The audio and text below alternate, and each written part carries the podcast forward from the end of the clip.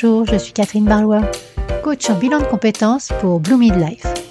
Après des années comme chef de projet dans la recherche clinique, je suis devenue coach et je vous accompagne pour trouver votre voie professionnelle dès maintenant. Bienvenue dans ce podcast où je partage avec vous, seul ou avec mes invités, des conseils, des expériences, du coaching dans la bonne humeur. Alors, on est parti pour l'épisode du jour. Bonjour à tous et bienvenue sur l'épisode numéro vingt-six du podcast Blue MidVoice où je reçois en interview Aurore Alaux. Mais avant de plonger dans le vif du sujet, je voudrais vous partager le commentaire Google que m'a laissé un de mes clients. Et vous savez, comme cela me fait chaud au cœur de recevoir vos retours. Alors, Maxime nous partage. J'ai suivi un bilan de compétences avec Catherine et je ne regrette absolument pas. Elle sait choisir ses mots et sa qualité d'écoute permet d'être serein et d'avancer dans de bonnes conditions dans cette recherche de nous-mêmes. Je la recommande à deux cents pour cent. Merci beaucoup Maxime et au plaisir de continuer à t'accompagner lors de la session bilan prévue dans les trois à six mois en fonction de toi. Si vous aussi vous êtes intéressé par un bilan de compétences, vous trouverez tous les renseignements sur mon site Blue Midlife ou vous pouvez me contacter tout simplement sur contact arobase blue midlife point f r. À très bientôt pour vous accompagner vers votre vie pro épanouie. Et donc, nous voilà partis pour l'épisode du jour avec Aurore Alaux. Alors, je connais Aurore depuis très longtemps, quarante-deux ans exactement. Mais parfois la vie va trop vite et on se perd de vue. Et c'est grâce à mon métier de coach et à ce podcast que nous avons pu nous retrouver et échanger. Et nous avons plein de projets. Vous préparez notamment un épisode spécial pour le mois de décembre et qui sait, préparer un programme d'accompagnement ensemble. Bref, de très beaux projets en perspective. Et donc, Aurore est ici aujourd'hui pour nous partager des conseils et son expérience sur la sophrologie et l'entrepreneuriat. Alors, je n'en dis pas plus et je vous souhaite une bonne écoute. Bonjour Aurore. Bonjour Catherine. Je suis très contente de passer ce moment avec toi. Je te remercie pour ton invitation.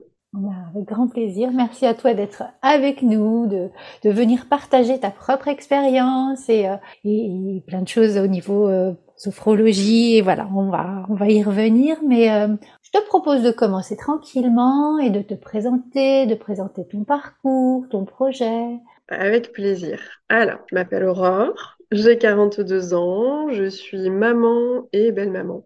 Je suis dans l'équipe des familles recomposées. Je suis sophrologue et je me suis spécialisée dans la gestion des émotions et l'accompagnement de l'atypisme. Donc, par atypisme, j'entends les troubles du neuro-développement. Après vingt ans dans le vaste monde de l'entreprise, notamment en communication et aussi dans la gestion des approvisionnements, je suis devenue maman. Ça, c'est quelque chose d'assez universel, je crois. C'est souvent le moment de bascule où on se pose plein de questions et on revoit un peu euh, le quotidien. Et à ce moment-là, en fait, j'ai un bébé qui a un R G O assez, euh, assez fort. Et donc, ça m'emmène à me poser plein de questions sur l'alimentation, comment l'apaiser, et cetera.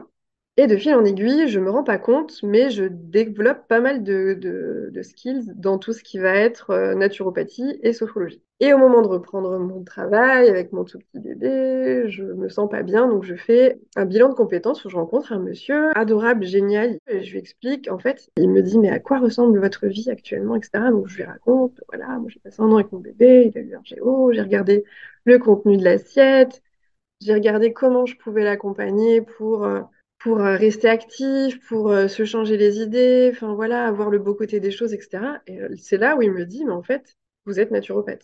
Quoi ? Qu'est-ce que c'est que ce métier, monsieur ? Donc, euh, il m'explique ce que c'est. Euh, effectivement, première révélation, je me dis que c'est, euh, c'est génial, quoi. C'est exactement ce que je fais déjà au quotidien. Donc, euh, en fait, j'entre dans la relation d'aide par cette porte-là, tout en me disant, c'est génial, mais je crois que c'est pas ça.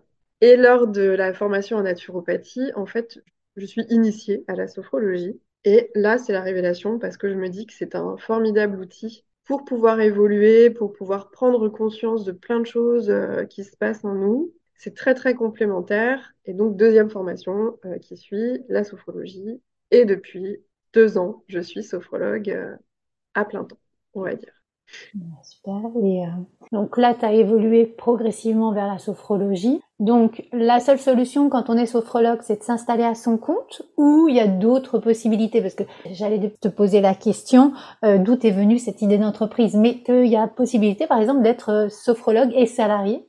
Oui, heureusement, euh, c'est une profession qu'on peut faire, je, je dirais, euh, d'une manière qui nous convient le mieux pour vivre, d'ailleurs, au mieux ce qu'on a à apporter, à accompagner.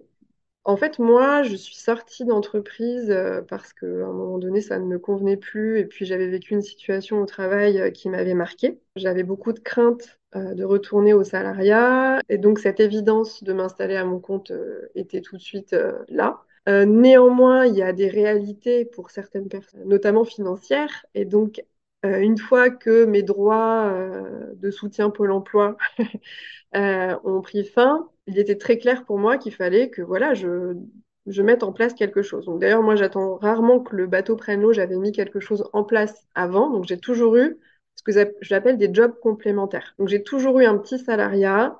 Et euh, mon activité au cabinet, le temps que ça se développe, parce que je ne suis pas la seule sophrologue non plus au mètre carré. Le bouche à oreille met un petit peu de temps à se mettre en place et c'est bien naturel, parce que j'ai voilà, cette réalité terrain de devoir remplir le frigo pour des bouches à nourrir, et que ça me permettait aussi d'être plus légère dans ce que j'avais envie de créer, parce que cette base était assumée. Et ça, en fait, c'est un chouette cadeau que je continue à, à mettre en place là, c'est-à-dire qu'il y a encore aujourd'hui, au bout de trois ans, j'ai un job complémentaire qui reste avec mes clients de cœur qui sont les enfants et qui me permettent de vraiment voir comment ils vivent, d'être à leur contact, de, voilà, de vraiment être sur le terrain, comme je dis, pour, je trouve, être encore plus efficace et pertinente quand je les reçois dans mon cabinet.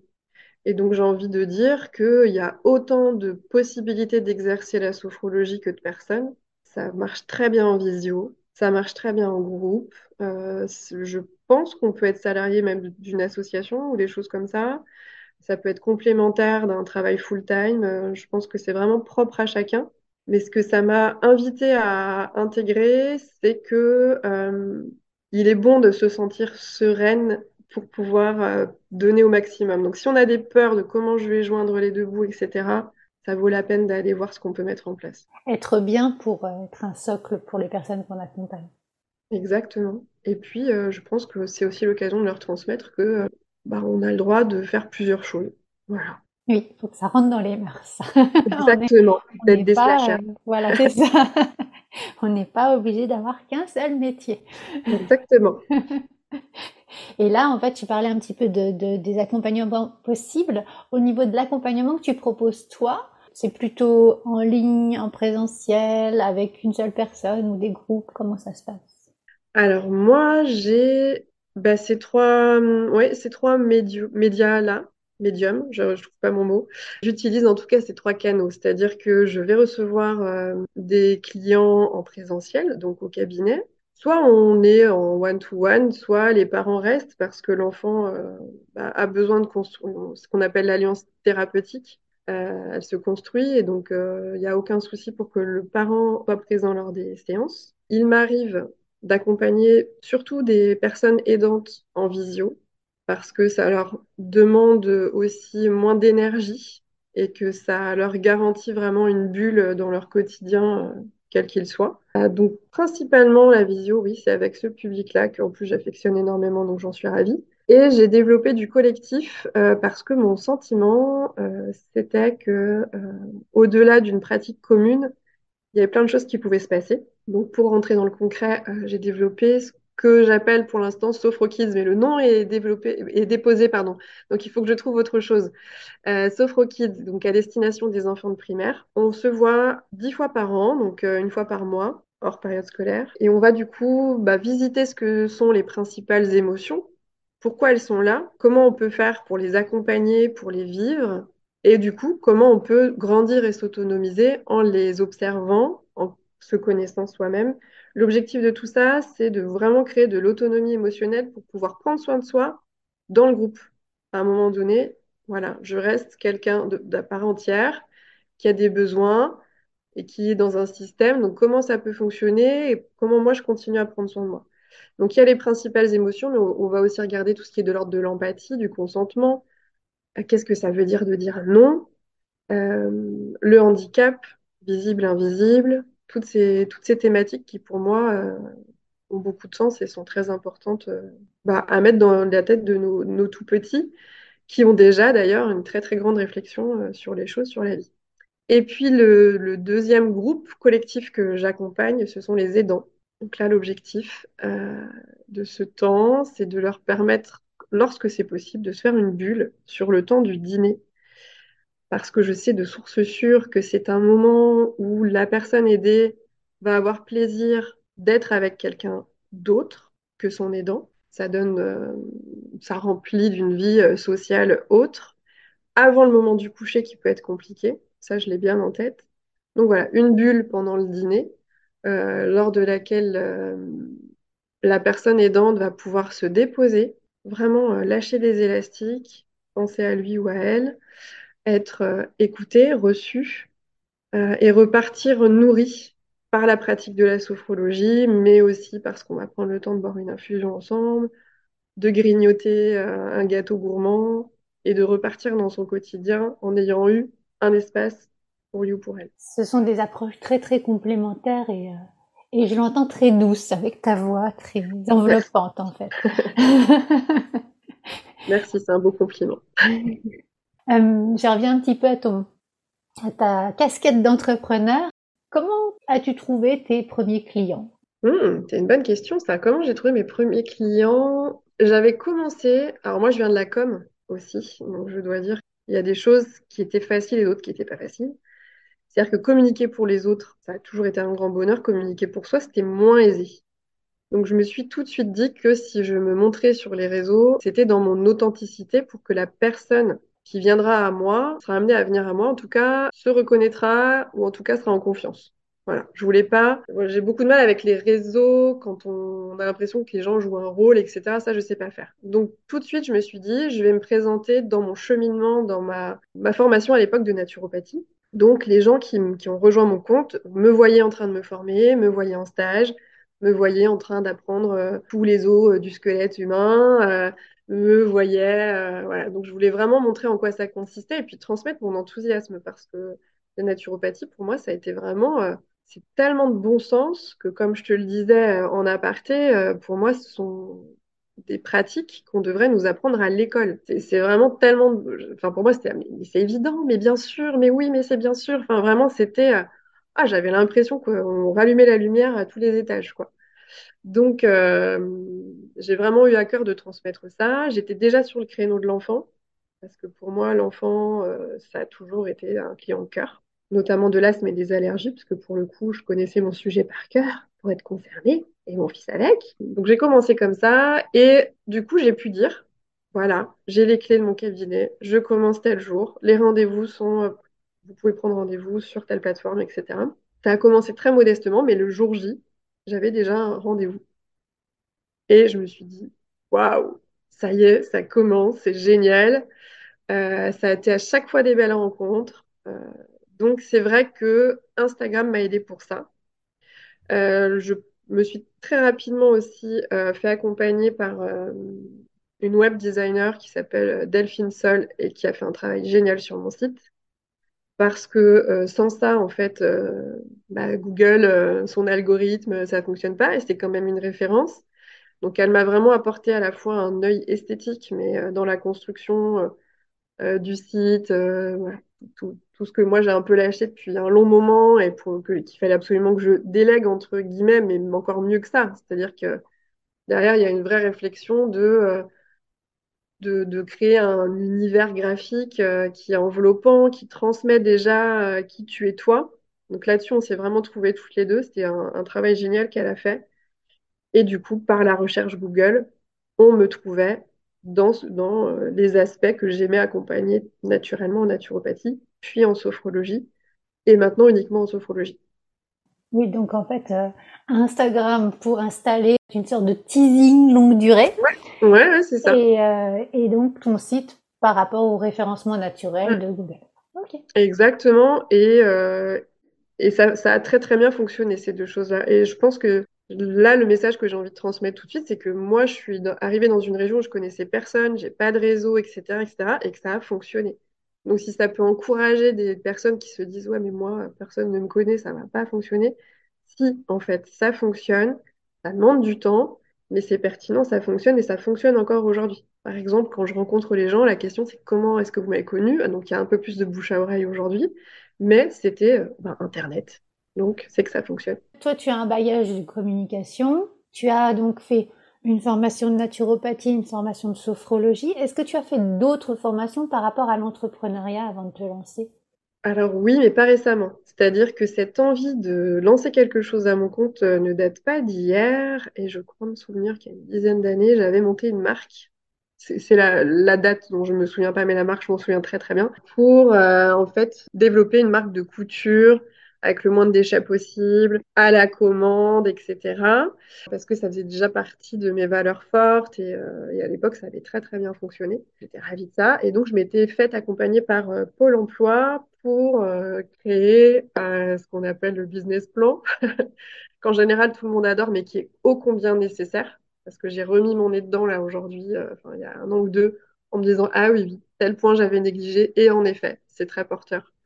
Donc on m'avait déjà parlé du business plan, on m'avait parlé des aides que je pouvais avoir, ça avait déjà bien structuré les étapes de construction, et surtout, au-delà de ça, moi je me suis fait coacher très très souvent, et par plusieurs personnes, c'est-à-dire que Enfin, pas en même temps, ils ont fait des bâtons de relais sans le savoir, mais parce qu'à un moment donné, j'identifiais des choses qui pouvaient être euh, bloquantes dans mon développement, et du coup, j'allais chercher l'aide extérieure pour pouvoir franchir un palier et avoir un regard extérieur challengeant qui me dise, si là, tu n'as pas atteint tel plancher, rappelle-toi que tu as besoin d'un plan B, donc qu'est-ce que tu mets en place ? Des... C'était à la fois des aides pour me développer, mais aussi des garde-fous qui étaient nécessaires. Oui, donc euh, un accompagnement, on va dire, euh, par une organisation, donc Pôle emploi, et puis un oui. accompagnement plus humain par rapport oui. à tes freins, à tes croyances, à des choses de décapsuler pour pouvoir avancer. Euh... Exactement, plus personnalisé, parce que forcément, euh, bah, cette possibilité dans les, dans les groupes euh, auxquels j'ai participé avant, mais qui était déjà très complet, sur toute la partie administrative, comptable, et cetera. On avait déjà reçu un certain nombre d'informations. Et moi, j'ai, j'ai ressenti le besoin qu'on m'accompagne aussi de manière personnalisée, oui, tout à fait. Et, euh, et donc là, actuellement, tu, tu travailles seule ou alors tu t'es associée avec euh, d'autres professionnels d'autres...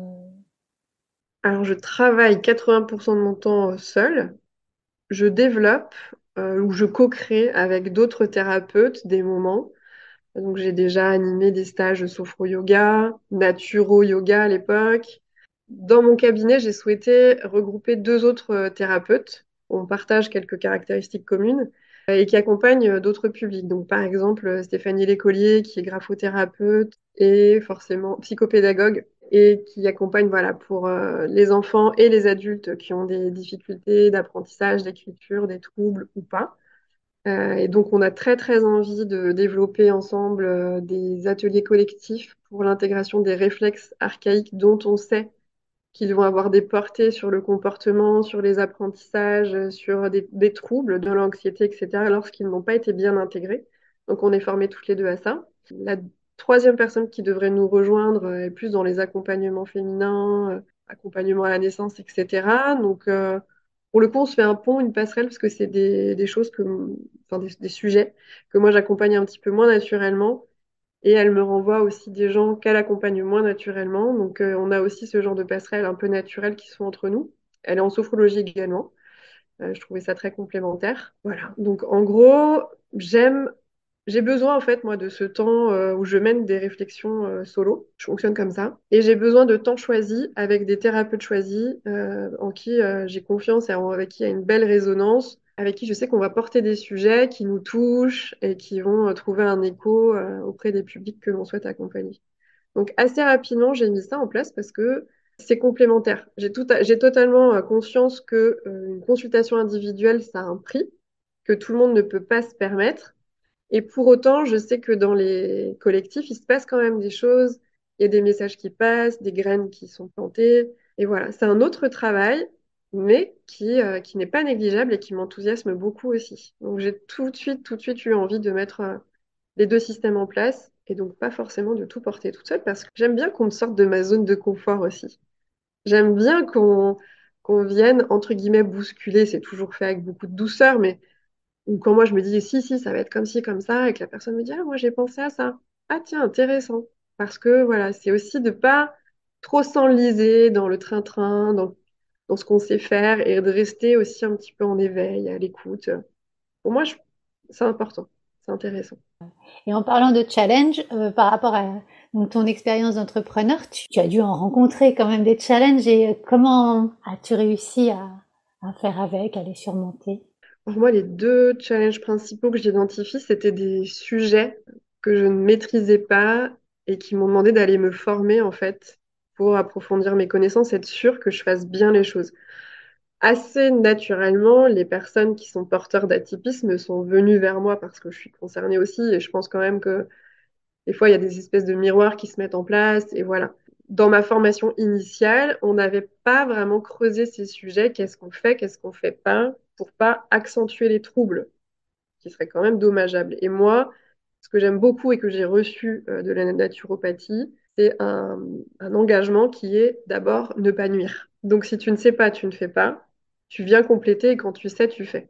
Donc c'est ce que j'ai mis en place, déjà de me former pour vraiment savoir de quoi on parle. En quoi consistent ces troubles? Comment est-ce qu'ils se manifestent? Donc j'ai passé beaucoup d'heures à me former et j'ai adoré parce que c'était encore une fois comme pour la naturopathie. Mais oui, mais c'est évident, mais bien sûr. Voilà, plein de connexions se font. Qu'est-ce qu'on fait, qu'est-ce qu'on ne fait pas?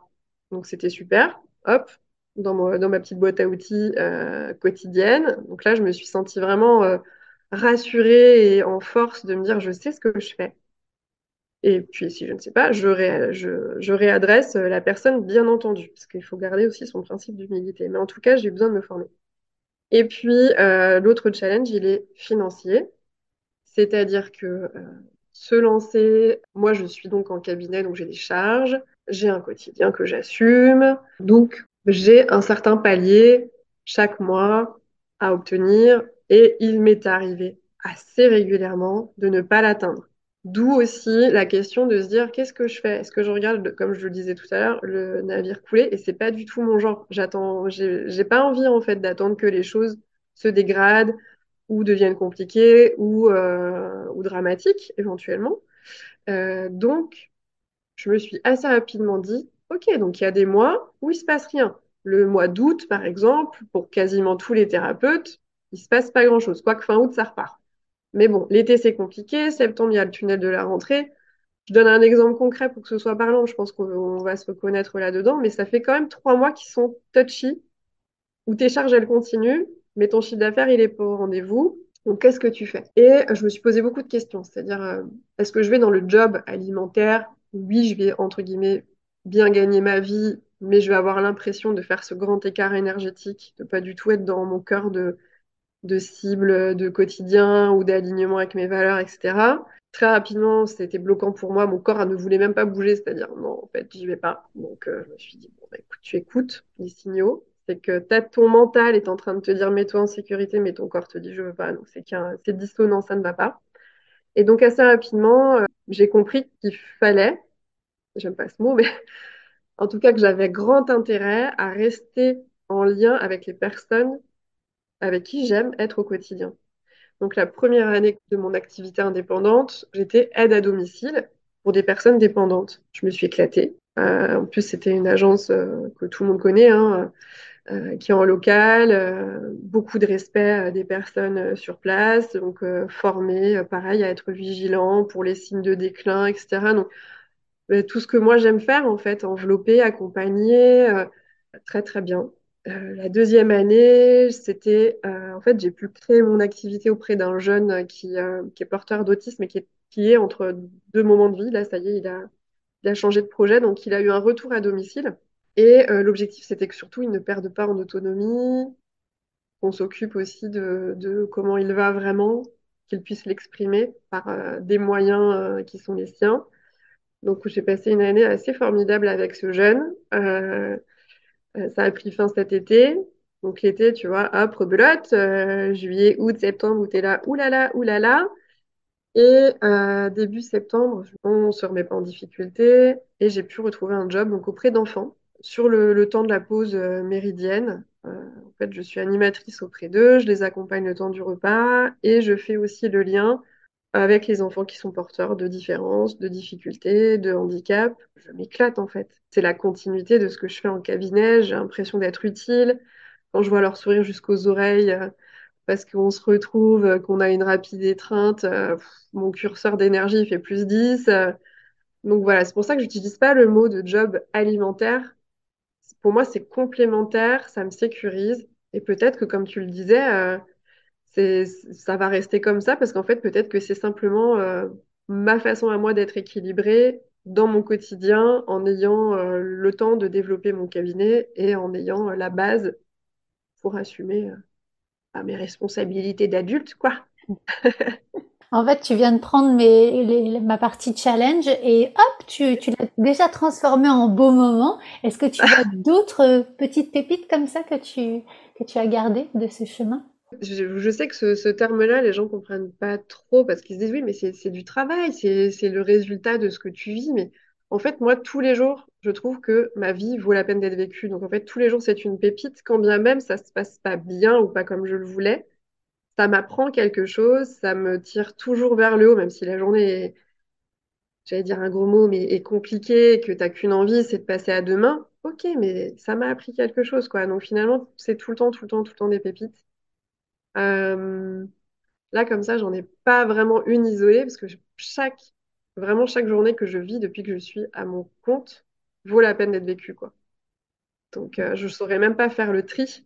Je ne saurais même pas sortir une rencontre parmi une autre parce que tous mes clients m'ont apporté quelque chose, quoi. C'est, euh, c'est impressionnant ce que ça... Enfin, j'ai, j'ai beaucoup de gratitude, en fait, pour ce quotidien. Je ne pensais pas... Alors oui, je me suis donné les moyens et je me donne les moyens et, et je suis actrice du truc, mais c'est, c'est un lien, quoi. Je reçois... Ouais, j'ai l'impression de recevoir énormément, quoi. Donc, j'espère que je donne autant que je reçois, en tout cas. Je, je l'entends de cette, de cette façon, même si je me suis lancée... Euh... Il y, a, il y a peu de temps, mais euh, oui, oui, c'est, euh, c'est plein de beaux moments qu'on, qu'on récolte en cheminant bah, au quotidien, parce que, parce que ça nous a déjà changé du salariat, parce que ça nous donne d'autres horizons, parce qu'on fait d'autres choses, parce que et parce Exactement. qu'on a plein de, de belles rencontres aussi. Donc. Oui, c'est oui. ça. Et puis, euh, moi, j'avais ce sentiment en, en salariat de, de devoir me protéger, entre guillemets, donc euh, voilà. Là, c'est pas cette dimension. Il y a justement une dimension d'authenticité, le côté vulnérabilité qui n'est pas faiblesse. À un moment donné, quand tu vas chercher de l'aide, et quand moi, j'ai, j'ai été amenée à le faire, donc je parlais du coaching, mais il y a eu d'autres suivis qui m'ont apporté beaucoup, c'est qu'à un moment donné, tu as un besoin, donc ça te rend entre guillemets vulnérable, et c'est là où il se passe des choses extrêmement belles. Et voilà. Et donc, je pense qu'il y a une résonance, peut-être que...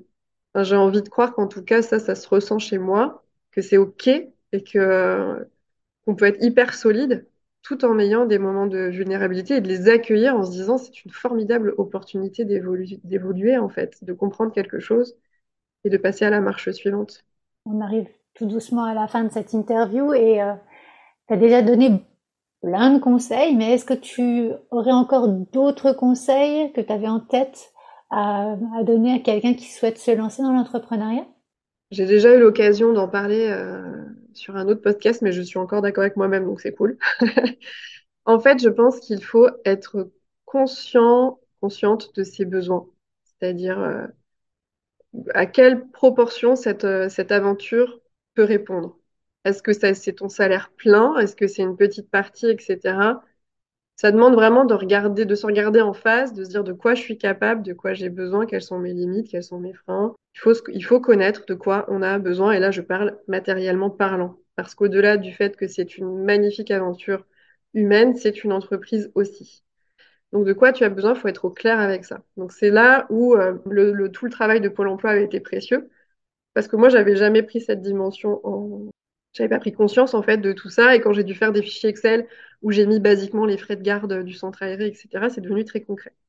Donc ça, il faut vraiment être très au clair avec ça. Et si c'est compliqué à faire, bah, l'aide existe déjà. Ensuite, je pense qu'il ne faut pas avoir peur d'expérimenter. Et ça veut dire éventuellement que ça ne fonctionne pas. Et même quand ça ne fonctionne pas, il y a des choses qu'on peut apprendre parce qu'on n'est pas obligé de rester figé avec cette espèce d'échec, mais dire « pourquoi ça n'a pas pris ? Pourquoi est-ce que vous, vous n'êtes pas venu faire tel truc, tel truc, tel truc ?» Vraiment voir euh, quelle est la, la forme, de, quel est l'apprentissage derrière, quelle est la source de sagesse qu'on peut en, en tirer. Donc, expérimenter des choses. Moi, je reste quand même sur l'idée qu'être coaché, c'est hyper important parce que pour ma part, euh, ou mentorée d'ailleurs, parce que là, je suis plutôt dans une phase où je suis mentorée, en fait, je me suis très vite rendu compte que la vie d'entrepreneur, c'est les quatre saisons euh, en une journée, quoi. C'est-à-dire que le matin, tu es là, waouh! Alors, qu'est-ce qu'on fait aujourd'hui? Eh, eh, il n'y a pas de copains, ils ne sont pas là. D'accord, donc j'ai plus la pêche, je doute. Euh, bon, en fait, je suis nulle, je vais tout arrêter. Hein, autant que je retourne faire je ne sais pas quoi. Parce qu'en fait, là, il n'y a personne, j'ai pas de rendez-vous. Non, allez, quand même, courage, euh, il faut que je m'y remette, et cetera. Enfin, tu passes vraiment par les quatre saisons et puis, puis des fois, plusieurs fois par jour. C'est ça qui est extraordinaire. Donc, le soir, en général, t'es rincé. Tu te dis, purée, quand est-ce qu'ils rentrent mes proches, là, que, que j'entende parler d'autre chose que de ma propre entreprise. Donc, de se faire coacher régulièrement pour avoir des points, pour pas lâcher, pour avoir le plaisir de rigoler avec quelqu'un qui, bah, qui, qui t'as pas besoin de sous-titrer, quel est ton quotidien euh, Euh, qui, voilà, qui te connaissent un petit peu, qui a perçu des trucs chez toi, qui va pouvoir t'accompagner en douceur pour continuer à évoluer, et cetera. Ça, pour moi, c'est absolument essentiel. Et quand je disais que j'ai eu plusieurs coachs, euh, c'est que d'abord, j'ai un de mes professeurs en sophro qui est devenu mon coach, qui m'a permis de vraiment rentrer dans ma profession. Ensuite, il est passé un peu du côté mentoring pour euh, m'aider à voir vraiment ce que je voulais développer, aller dans ce qu'on appelle une niche, c'est pas beau, mais... C'est vraiment euh, quelle est ma clientèle de cœur parmi toute la clientèle euh, générale de la sophrologie. Ensuite, il y a eu des gens qui m'ont aidé pour vraiment connecter avec mes valeurs, pour créer mon équilibre au quotidien. Et là, dernièrement, il y a une personne qui m'aide sur tout ce qui est partie de digitalisation parce que, euh, comme on en parlait également en aparté, euh, il y a des, des personnes que j'aime accompagner qui n'ont pas le temps, qui n'ont pas l'énergie pour avoir accès à une heure de consultation. Ça peut, là, comme ça, ça peut avoir l'air incompréhensible, dit comme une heure, on a tous une heure, oui, mais il y a des gens pour qui il y a beaucoup de fatigue, je pense aux aidants. Euh, prendre la voiture pour prendre, faire une heure de bulle quand t'es, t'as pas dormi depuis X années, euh, bah c'est presque pas souhaitable. Donc euh, voilà, je réfléchis à d'autres formats, même pour les enfants qui sont porteurs de troubles en fait, euh, parce qu'ils se suradaptent aussi quand ils sont dans mon cabinet, et quand euh, ils sont chez eux, c'est la vraie vie. Donc, je réfléchis aussi à des choses que je peux digitaliser à leur destination, pour eux. Donc là, concrètement, c'est quelque chose que je ne sais plus très bien faire, qu'il n'est pas confortable de faire, parce que dans la communication, moi, je portais les autres en lumière, et que là, il s'agit de moi. Et c'est compliqué, c'est un peu douloureux, compliqué. Donc du coup, il y a quelqu'un qui vient me booster pour faire ça, et qui vient m'aider dans les étapes de la mise en place. Donc voilà, faites-vous aider. Le troisième, troisième conseil était très long, euh, désolée pour... Euh, voilà, mais vraiment, faites-vous aider. Euh, quand vous identifiez des blocages, restez pas avec votre blocage. Donc là, ce sont de, de précieux conseils. Et est-ce qu'il y a une lecture ou un podcast ou un site, quelque chose qui t'a, qui t'a suivi, autrement qu'un accompagnement humain, euh, lorsque tu as souhaité te lancer et que tu pourrais conseiller à ton tour ?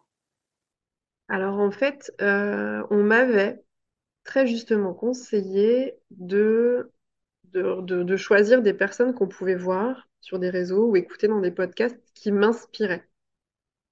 Et du coup, euh, j'ai pas forcément un podcast, mais j'en ai plusieurs. Déjà, j'écoute le tien parce que moi, je suis toujours, j'aime beaucoup la façon dont tu amènes tes invités à parler de leur parcours avec beaucoup de douceur, beaucoup de considération, et du coup, on, Il y, a une, il y a un côté universel, en fait, ça fait du bien, j'ai l'impression que je les connais et que bah, et à la fois c'est très riche parce qu'ils vont nous compléter avec des choses très différentes.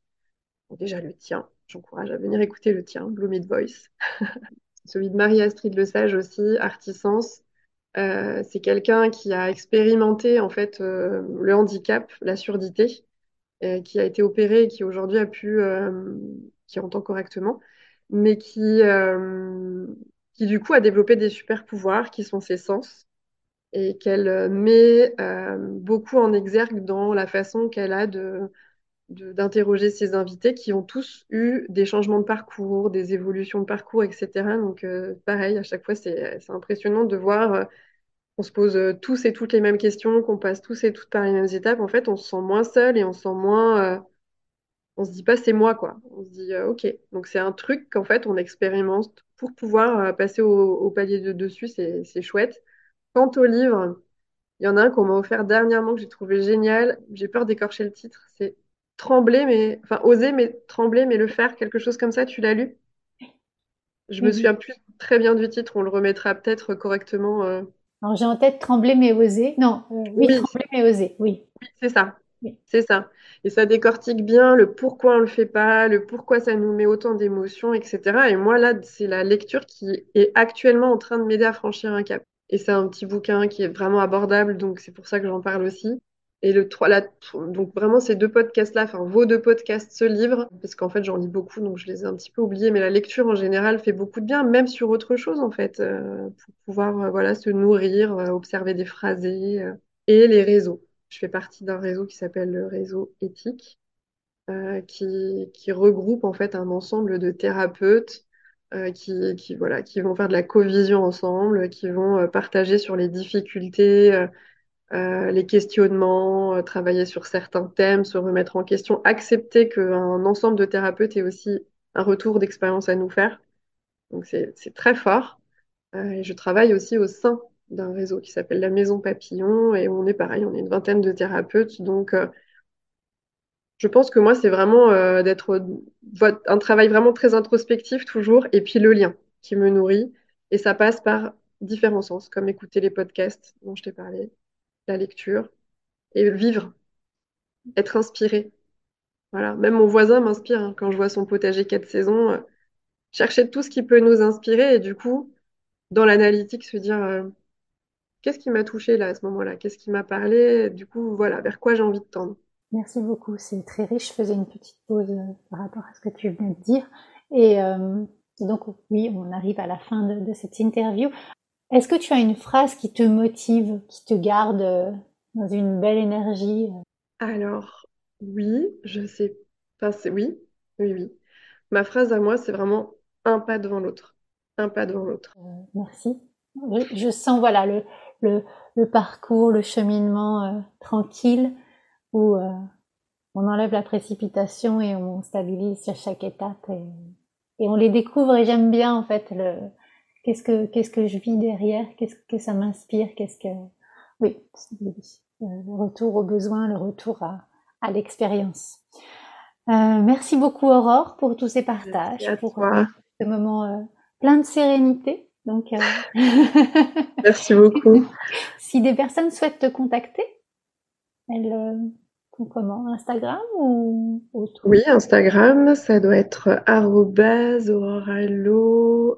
A L A U X huit. Mon site, c'est aurore allo point com, et puis euh, Google euh, me redirige euh, assez facilement, donc euh, ouais, ne pas hésiter à m'écrire, à me faire un vocal si c'est plus pratique pour certaines personnes. Je serais ravie de, d'être à l'écoute et d'échanger.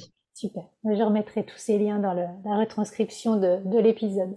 Écoute, Aurore, merci encore, très belle merci, journée à toi. Merci à toi, bonne journée. À très bientôt.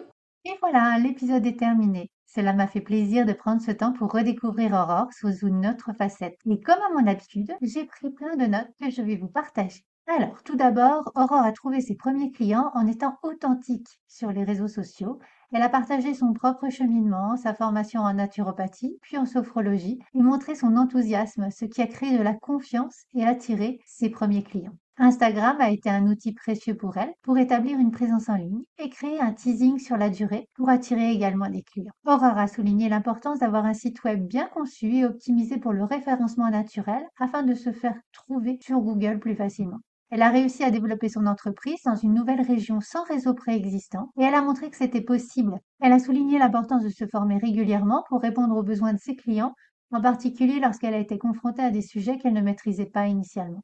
Aurore a mentionné également les défis financiers de l'entrepreneuriat, en particulier lorsqu'elle n'atteignait pas tous ses objectifs mensuels. Elle a souligné la nécessité de prendre en compte les charges et les besoins financiers personnels. Et donc, elle a ajouté des emplois complémentaires à son activité principale pour garantir la stabilité financière tout en continuant à exercer sa profession. Elle a évoqué l'importance de l'authenticité et de la vulnérabilité en tant qu'entrepreneur, soulignant que le fait de reconnaître ses besoins et de chercher de l'aide était une source de croissance. Aurore a souligné également l'importance de se faire coacher ou mentorer pour bénéficier d'un soutien extérieur, obtenir des conseils, maintenir sa motivation et rester sur la bonne voie. Et donc elle a encouragé les futurs entrepreneurs à ne pas avoir peur d'expérimenter différentes approches, même en cas d'échec, car cela peut conduire à des apprentissages précieux.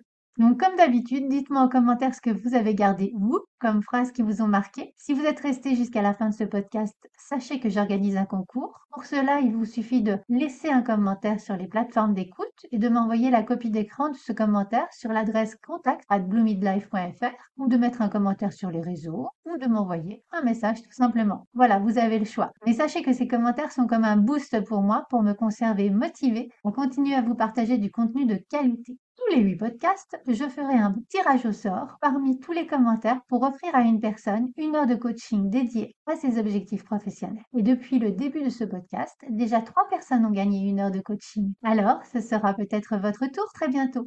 Je vous donne rendez-vous vendredi prochain pour un épisode solo intitulé « En rien ne va dans notre recherche d'emploi ». D'ici là, très belle semaine et à très bientôt. Si cet épisode vous a plu, n'hésitez pas à le liker, à le partager, à mettre cinq étoiles sur votre plateforme d'écoute préférée. Et je vous souhaite une belle semaine.